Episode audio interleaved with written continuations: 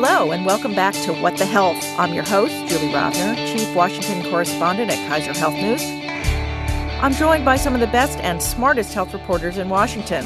We're here to bring you the latest in news about health policy from the White House, Capitol Hill, federal agencies, and the states. And today we present our first guest interview, also listener questions. We're taping this week just after 10 a.m., Thursday, August 31st. As with all news in Washington, things can change fast, and things might have changed by the time you hear this. So let's get to it.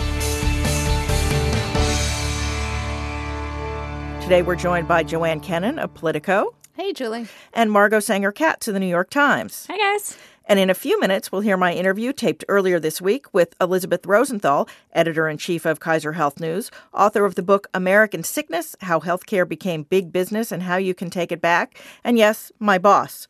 But first, our panel. I think we have to begin with the impact of Hurricane Epic Rainmaker Harvey and what's happening on the Texas and Louisiana Gulf Coasts. First, of course, our deepest sympathies to everyone who's been in the path of the storm and our hopes for a quick recovery. But clearly, this storm's going to have at least two separate impacts on health policy. First, what it means to have the medical infrastructure in the nation's fourth largest city so powerfully disrupted. And second, what dealing with the aftermath in Congress might mean to what's already an overcrowded legislative agenda for September. So, who wants to address either one? Well, I think there's several layers of, of the destruction of the biomedical or the damage of the biomedical complex in Houston. There's the it, it's a big biomed center. So, in terms of sort of the cities or the regions industry, it's a driver. And I don't think we yet have have uh, a clear sense of how much damage there is to you know, research labs and the sort of industry side. In terms of getting care, you know, there's just going to be so much disruption. It's hard to, I mean, you cannot possibly have planned for five feet of water over however many hundreds of square miles this area is. This is, you know, geographically a huge wet area. So short term, you know, hospitals have had flooding. They haven't, I mean, I'm sure if you're on the ground there, it looks chaotic. I mean, I'm sort of thinking from what we're seeing here, there has been some flooding, there has been evacuations, but there hasn't been the kind of, you know, some of the real horror stories that we saw in both Katrina and in Sandy. I mean, I think we all remember in Sandy, you know, when the NYU hospital was evacuating NICU babies and, you know, hand ventilating them, and it was just horrible. I mean, we haven't heard about that yet.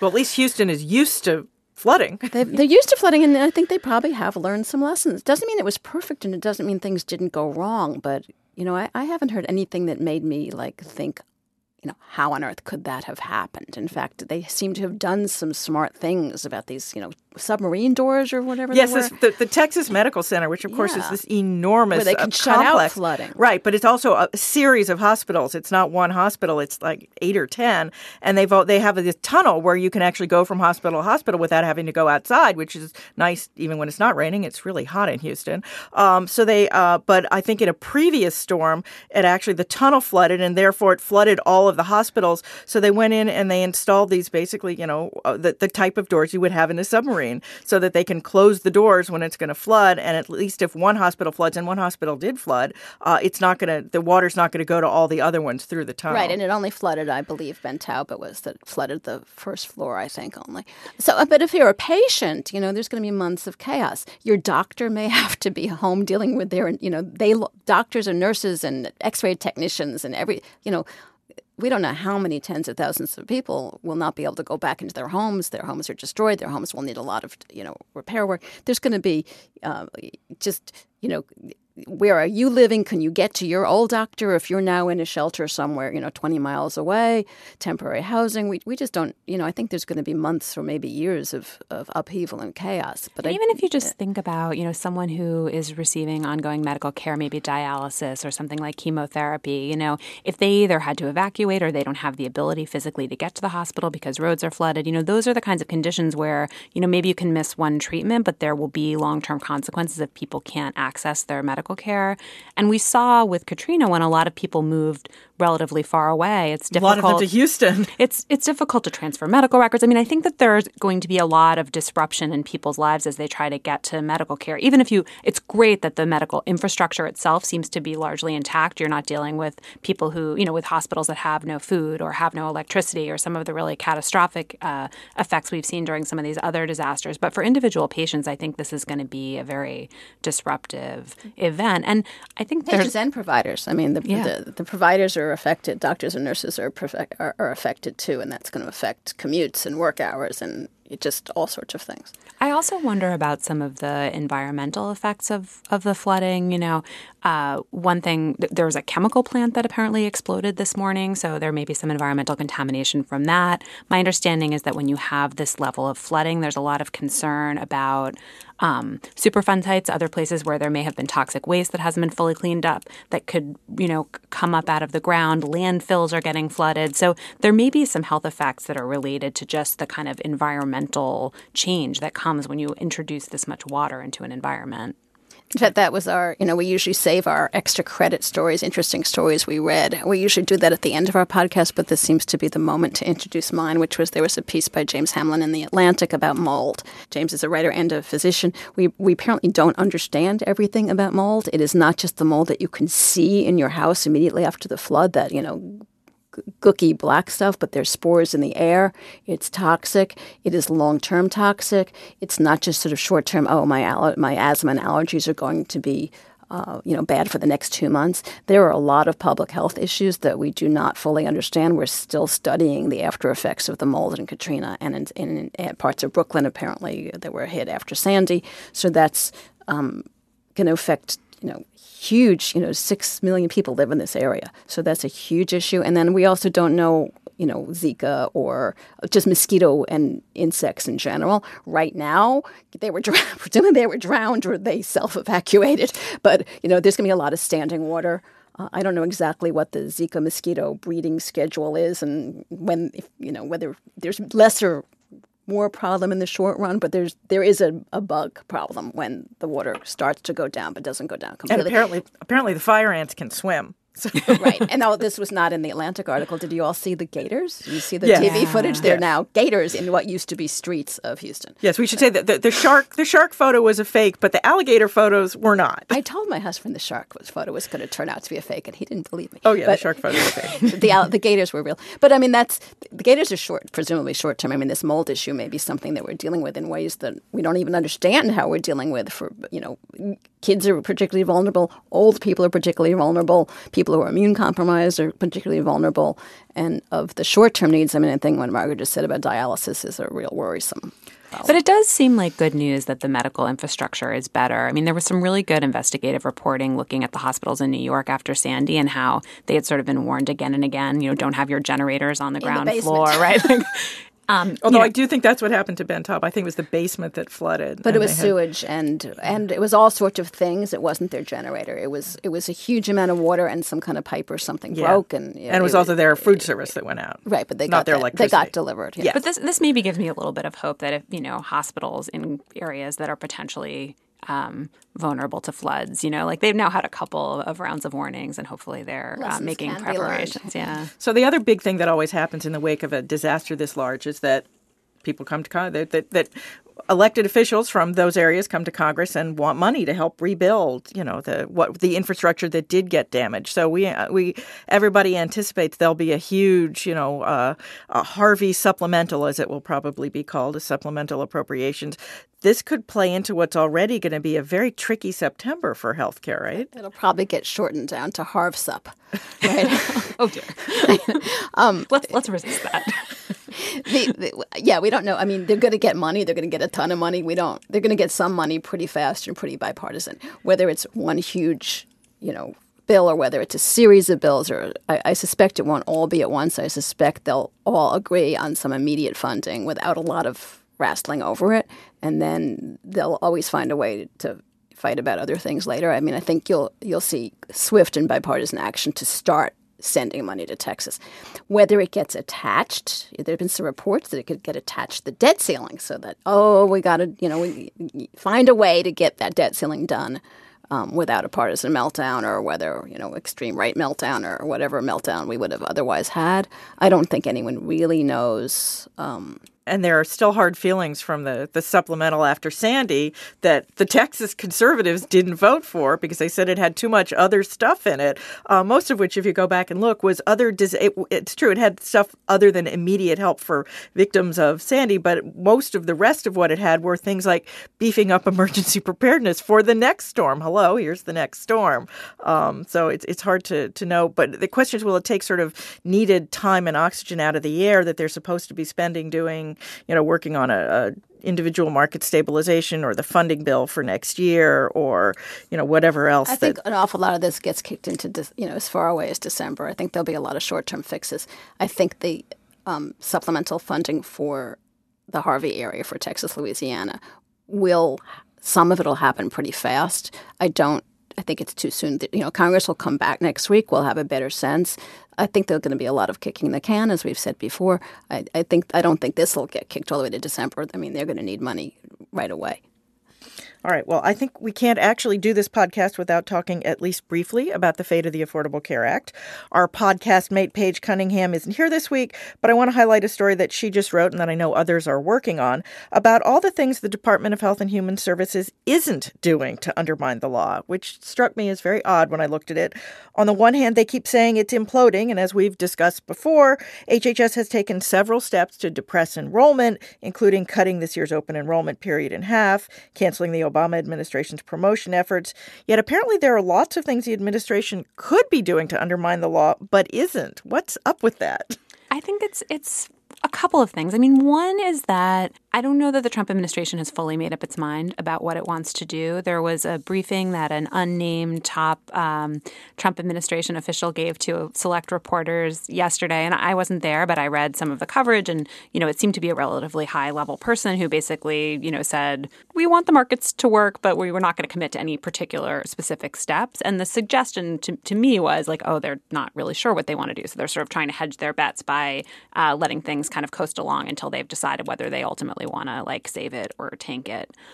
But I think also there if you think about the way that HHS works, you know, there are these people who are kind of in the trenches writing regulations, doing the kind of nuts and bolts policy. Not political appointees. They're not political appointees. A lot of them have been around for a long time. A lot of them, when you think about the people who are working on the exchanges, these are people who were hired to start a new office just a few years ago who are probably pretty mission driven and wanting to make the thing work. And so I think there's a there's partially like a leadership uncertainty, but I think there's also a little bit of a kind of divide between the political people and the career people. The career people are trying to keep the lights on, and the political people are making political arguments. And I think until the leadership says, you know, make it fail, uh, you know, the career people are not going to just like do that voluntarily.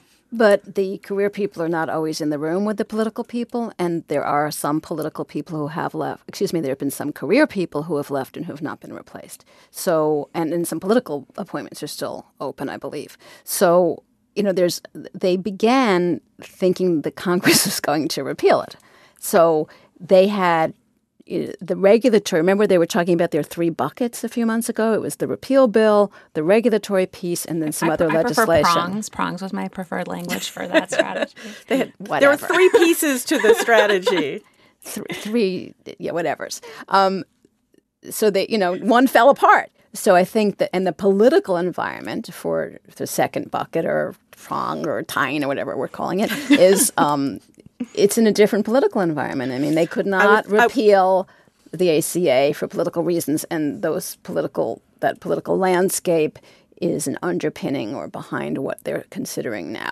So I think that the they're dealing with a reality other than the reality politically that they expected to be at. They expected to be have repeal and then take repeal a little further with or maybe a lot further with regulation. I'm surprised at how slow a number of things have been. I'm surprised we don't have a clearer picture of, of you know open enrollment is really like 8 or 9 weeks away.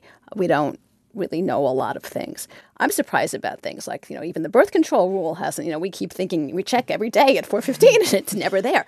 Um, I thought they would do that on January 20th. You know? I thought they would do it last Friday. Actually, that was sort of my selected day. This, by the way, is, is the rule that would that would roll back some or make it easier for uh, employers, mostly who don't want to offer contraception as a as a covered benefit, to do that, and and other things impacting uh, birth control coverage under the Affordable Care Act. And and it's been leaked. I mean, it's been reported on since what was it? I think think May, um, and you know it was it's been sitting at OMB as regulations are wont to do. But everybody expected it to come out, you know, many weeks before this. But it's I, still a mystery, right? We still I don't know what they're going to do. I don't think they're going to. If they wanted to completely dramatically blow it up, they could have done that by now. They could have. They, there's all sorts of things they could have done that you know were sort of you know the Harvey equivalent of you know really ruining things. They haven't done that they do seem to be on a course where it's a weakening and erosion, but not an implosion.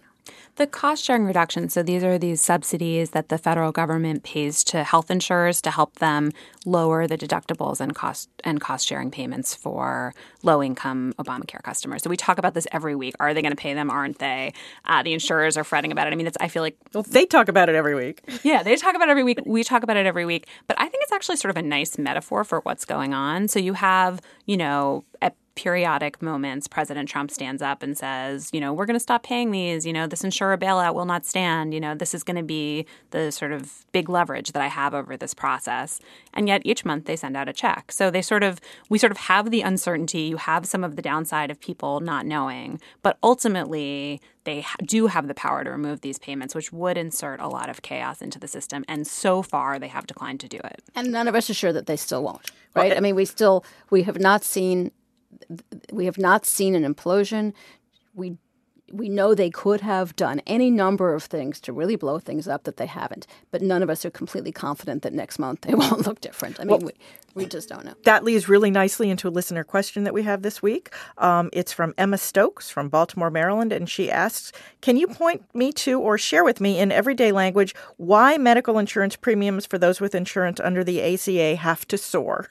So, this is such a great and basic question. It's nice to have it and to think about it. I think there are a couple of underlying reasons. And I, the main one this is the reason why all health insurance is expensive and why we're all always tearing our hair out about how much it costs to get health care. It's just the US has an extremely expensive healthcare system it costs a lot of money to go to the doctor. Hospitals cost a lot of money. Medications cost a lot of money. Medical devices. Everything in the US system is sort of costlier on a per unit basis than the rest of the world. And so what that means is that, you know, if you need medical care, it's going to cost a lot. If you think about what health insurance is, health insurance is sort of a way of smoothing out the cost of everyone's medical care in a community. And so if you have some people use it a lot and some people use it a little, it's sort of a way of finding an average payment that's going to cover that average person because health care is expensive, health insurance is expensive. But the Obamacare markets have some particular challenges too.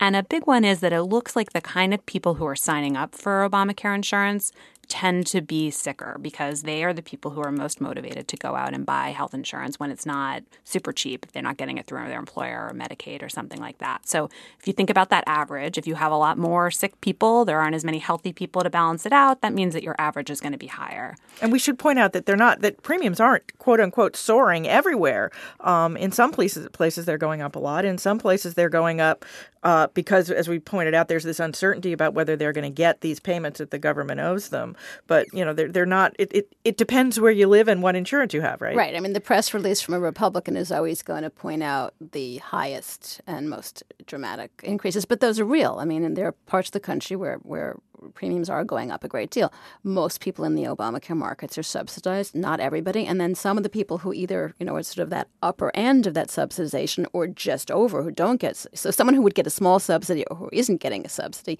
it's not always affordable. And and that's why we one reason we still have, you know, uninsured people in this country. Affordability is an issue. It's I totally agree with everything Margot said. Premiums are a mirror of uh, costs. Our premiums are high because medical costs are high, healthcare costs are high. Um, I agree with her about the risk pool. I mean, that's been sort of the problem. There's been the, the incentives for healthier and younger people were never as strong as was hoped by the people who wrote this law. There's also the politics, as we've talked about every week, and we don't have to spend a lot of time on. But people get confusing, mixed messages. They are told this is a terrible thing for them. They are not told always clearly that they can get financial aid and they also the, the plans did not get the money that they were supposed to get because the republicans stopped some of the payments. The congressional republicans stopped billions of dollars of payments that were supposed to go to the health plans to help them go through these early years of risky hard business. Um, you know so if you were an insurance company and you were promised x billions of dollars the industry not an individual wasn't getting billions but the industry was getting billions and billions of dollars they expected. They didn't get it over the last couple of years they're going to raise their premiums. So if that ever gets sorted out and all this uncertainty, the political uncertainty of what's going to happen how supportive the government's going to be added to it this year. There's also this level and flow question. So this is sort of hard to think about, but I think a lot of us tend to focus each year on like how much higher is the price this year than last year? How much is the increase? And of course that matters for people who are paying the full cost you know, if you've budgeted something into your life and you know you're not getting a 25% salary increase, all of a sudden you have a 25% increase in your health insurance premium. I don't want to minimize that or make it seem like it's trivial. It's not. That is a big hit to people's personal budgets. But I think it's also worth thinking about what is the total cost of insurance? Like is it a high price or a low price. And I think some of what we saw in the Obamacare markets is that when the insurers first came in in the early years, the prices were actually much lower than most experts expected. They were lower than the Congressional Budget Office expected. Uh, they were lower than the government expected. And at first, it was like a really exciting piece of good news. Everyone thought, oh, this great competitive marketplace is going to bring down prices and health insurance is going to be more affordable than ever. It turned out actually that the insurance companies were losing money at those prices, that they had priced too low, either because they thought the government was going to help them out or because they thought that it was like a good strategy for getting a lot of customers who were going to renew or because it was just a brand new market and they made a mistake. And they thought they may have thought they would have gotten a, a better risk pool. Yeah, I mean, there's lots of reasons why those numbers were wrong, but part of the reason why we've seen these increases year over year is because the insurance companies are just trying to get back in the black. They're trying to get to a price where they can actually make enough money to cover the medical costs of the people who've signed up for their plan. And some of the places that have seen big increases are places that have a lot of problems and dysfunction. But some of the places that have seen big increases are places that were just really inexpensive in the early years. And part of what we've seen over these last couple of years actually is a little bit of an equalization of prices that places that were really cheap are kind of have crept up and places that started out really expensive had smaller increases. So it's a very complex portrait. You know, different places, there are different things. And I think it's important to look at the total price and not just the percentage increase in a given year. So I think the answer, Julie, to the, the listener who, who emailed you is healthcare is complicated and expensive. yes, well, that leads us perfectly into the interview that I mentioned at the top. So here it is.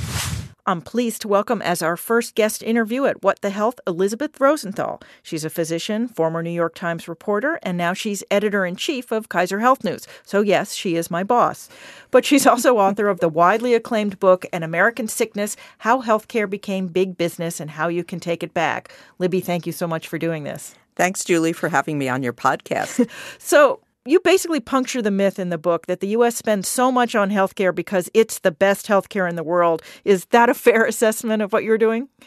Uh, yes, I hope so. I mean, we have the most expensive healthcare in the world, but all the studies show that on average it's not better than other countries. It's in fact rather lackluster.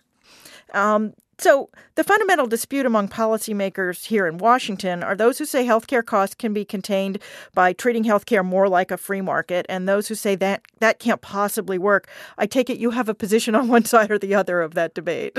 Well, I think we've seen that a free market is not possible in healthcare. I mean, it doesn't really have any of the characteristics of a real market. I mean, you don't know the price in advance. You often don't know it ever. Um, you can't shop around very easily. Um, usually, the doctor is telling you where to go. So, uh, you know, and there's very little information about quality. So, you know, if healthcare were blueberries, you you would never eat blueberries because it's so complicated to buy. So it's not like a TV. I mean, Consumer Reports tries to rate healthcare.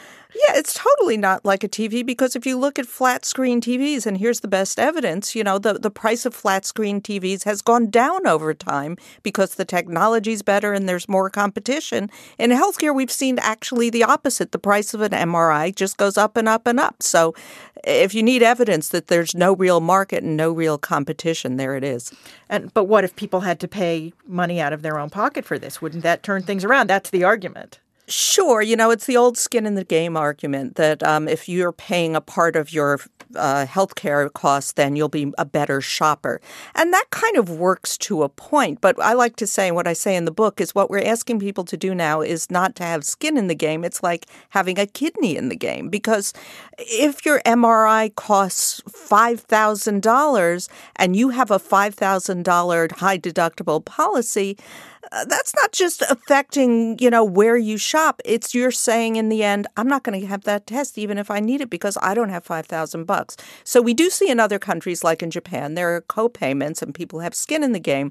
But in Japan, an MRI may cost 150 bucks and your 10% co-payment would be $15. And so then you have a little skin in the game. But here it's it's not really viable what we're asking people to do and yet how how had how did we let this happen? How did we get to the point where healthcare is so expensive that people can't possibly pay for their own healthcare?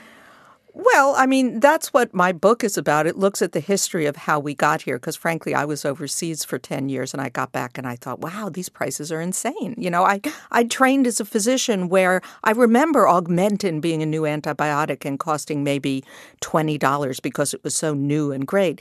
And then, you know, 15, 20 years later, I'm back in the US, it's generic and it's now $150. So, how did we get here? That was the question I was trying to ask. And the answer is really that during this period of hyperinflation in healthcare over the last 30 years, most people had kind of conventional insurance where you weren't paying your premium, your employer largely was. Um, you had very little in the way of copays and deductibles. So, of course, no one felt the prices and they just went up and up and up. So, an office visit that might have been $100 in my dad's day when people were paying out of pocket went to $500. And then the business people came in and said, wow, you know, why don't we try charging $1,000? And there's no downward pressure on that for either hospitalizations, drugs, devices, nothing until you start having these high deductible plans where people are going, wow, you know, how did it get so expensive? They're noticing the prices for the first time. But when that hyperinflation was going on, we weren't paying, so nobody paid attention. And our employers and insurers, you know, as long as they could pass on those price increases in the form of premiums and higher deductibles, it really wasn't their front burner issue. So, Congress has spent most of its first seven months of this year in an epic and so far unsuccessful effort to remake the Affordable Care Act. Republicans were essentially working to change who pays how much in health care. Almost never was the subject of how much were we paying. Um, how much does that frustrate you as somebody who's been watching this? Oh, it, it, drives me bonkers because, of course, you know, I look at these different plans and certainly I have my preferences. But the thing is, the math doesn't add up for any of them because the prices we pay are so high. I mean, whether you look at Obamacare, the ACA, or the new Republican variants or their, their healthcare plans, I mean, the basic problem is the prices. You know, why did Obamacare premiums go up in some states so much higher than people expected? It's because we're paying sometimes, you know, $5,000 for that MRI rather than 150 as in Japan, as in France, as in England, as in Canada. So, you know, the math just won't work out until we deal with the prices head on. And no plan has done that so far. Well, government seems sort of allergic to, to dealing with the price of health care. Um, how much has the government been complicit in sort of allowing this hyperinflation to happen? I mean, they there there were not they were mostly sitting on the sidelines, but there were other things that led to some of this too, weren't there? Uh, sure. I mean, everyone has been complicit in being complacent, is what I like to say. You know, um, I wouldn't say they actively supported it, and certainly Medicare um, has defined prices for hospital stays and for tests quite well. And, and uh, you know, it stuck to its guns by and large. It hasn't done so for drug prices, and that's another issue. But in the general market, um, we have no way of regulating prices, right? We just don't. And what you see in other countries is some kind kind of national thinking about what's a reasonable price for this technology or this blood test or this hospitalization, and then some kind of national negotiation often. And we just don't do that. We're allergic to it, as you say. We think, oh, the market will solve this, but there's not enough real competition to solve that. So, how are we going to do it? I, I don't know, because healthcare is essential. It's like electricity, and we don't let electricity rates just do whatever. You know, we we, we regulate, um, but we are allergic to that in healthcare. And I think when people say to me, "Oh, you know," doctors in the medical community don't want to be told what to do. Um, well, in many countries, this is not, um, you know, a price list by fiat. The doctors and hospitals are involved in this group negotiation about what's reasonable, or you define a price that covers your costs and add 20%. We don't even do that. So um, I think we really need to have the physicians and hospitals not just kind of uh, scrambling to see what they can get, but to engage in a negotiation about what's rational because it's really nuts what goes on now. You know, an echocardiogram could cost anywhere between about $500, which is what Medicare pays, to 10,000, which is what some hospitals ask. And you know what? Often they don't get it. Insurers negotiate them down, but every once in a while they do. And as long as once in a while they get that 10,000, they're going to be asking for it. So, of course, every time somebody mentions the idea of, you know, doing something about health prices, that, that the industry, you know, screams rationing or government right. price controls or everything that we can't do. If you could wave a magic wand and change the debate in Washington, what exactly would you would you suggest that they work on? Ooh, well, uh, there are a lot of things that one could hope for in Washington. Um, I've learned as a new resident here. However, um, I think I would look first at drug pricing because both parties agree that drug prices are too high. The president has said we need to do something about drug prices. In Kaiser Family Foundation surveys, those come up as the number one complaint. So, okay, you know, we know there are a bunch of solutions that would bring down dr- drug prices to somewhere in the realm of what they are in the rest of the world, and we haven't moved on any of them. So, let's try that. You know, we don't have to have set prices. We could do something like price corridors, and then people compete below that price ceiling or within that price corridor. I mean, there are things that are kind of market friendly, pro business, but not kind of unfettered Wild West business, which I think this is our health. It's not like a kind of diamond ring or a fancy watch where you can say I don't need it. I'm not going to I'm not going to buy it because it's too expensive. You know, when you're 8 months pregnant, you need to deliver. So um, we need to deal with this not as a kind of luxury item. So in the meantime, what can what can sort of the average person do to prevent, you know, them from being victims of the of, you know, healthcare price gouging? Or well, is there anything they sure there is, and I think that's that's part of why I wanted to write the book too, because I think people feel helpless in front of this crazy high price system. You know, you open the bill, the insurance statement, and it says, you know, the hospital charged you hundred thousand dollars. We negotiated it down to sixty two thousand, and your copay is two thousand, so we saved you ninety eight percent. You know what do you do? You just think, oh, good, I saved 98%. I'm, I'm glad, uh, you know, you're just so intimidated by how nuts the whole thing seems. So, um, of course, when you're being wheeled in uh, to have your appendix out when it's burst, you're not in a good bargaining position. But a lot of what we do in healthcare, you can at least question, you can think about, you can ask questions. And I know this works because I use it now. I mean, my antenna were really raised by writing this book. So, just as a tiny example, you know, when I go into a physician and the physician says, Oh, you need to get this blood test, I may ask why, I may not. But um, I do say now, okay, give me a requisition. I'm going to take it to Quest or LabCorp, a commercial lab that's in my network, because I know now that that same blood test may cost $10 at a lab in my network versus $700 if he sends it to the hospital lab. Now, I also know, and this is kind of the kind of finagling that goes on, his computer, my physician's computer, is programmed to order it from the hospital lab, to order me the $700 lab test. And hey, since I have skin in the game, I may be paying $70 of that. So again, we can ask questions. We can look for cheaper options. Likewise, when my doctor says you need a knee x ray, Okay, fine. Which of the facilities within five blocks of your office will do this in a high quality way, but not for too much money? Okay, my physician right now today may not know that, but if every patient starts asking that, he or she will. And more than that, I want my physician to say to the guy who's charging, you know, a $1,000 for the knee x ray, I'm not going to refer patients to you anymore because you're ripping off my patients, and I don't like that. So I think we have power. We have to choose to use it. It will save you money in the short term, but more than that, it will send a genuine consumer signal to this out of control industry that we're not going to be complacent anymore. And you can't do whatever you want. You know, we're going to be looking and uh, to our representatives that we're going to be voting if you don't take action on things like drug pricing. Good, helpful advice. Elizabeth Rosenthal, thank you so much. Thanks for having me. Okay, we will have more interviews in the coming weeks. Let's wrap things up today with a segment we call Extra Credit. That's where each of us recommends a story they read recently that they think everyone else should read too. Don't worry if you miss it. We will post the links to these pieces on the Kaiser Health News site, khn.org. We've already heard from Joanne about what her extra credit is. Margot, what is your extra credit?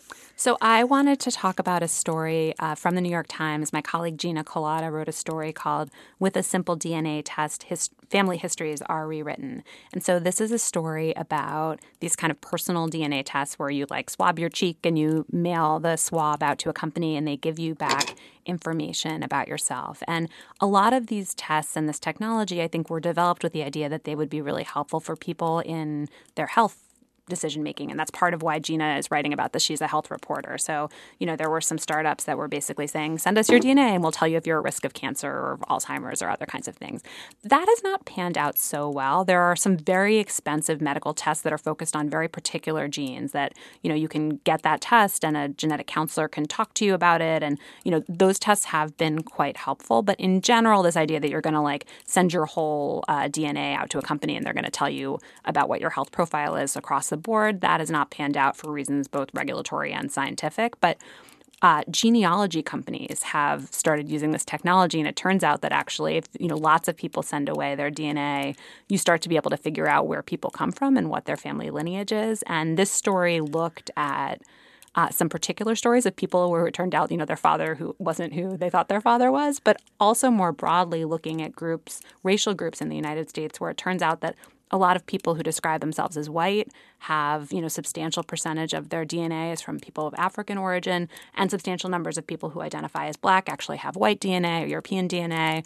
And so I just th- thought it was like really kind of it was an interesting and rich story about how uh, first of all, we like don't necessarily know what our identity is because people's family members, you know, are always full of, of mysteries. But also how this technology that was developed for one purpose is being used in another one, and I think is, uh, you know, people are finding long lost relatives uh, through this process. Do we, do we know how? Ac- I haven't read the story, and I intend to, but do, do we know how accurate these things are? So accompanying the story was a. Um, sort of review from our sister site, the Wirecutter, that does like consumer product reviews. And so they recommended like which one to buy and things like that.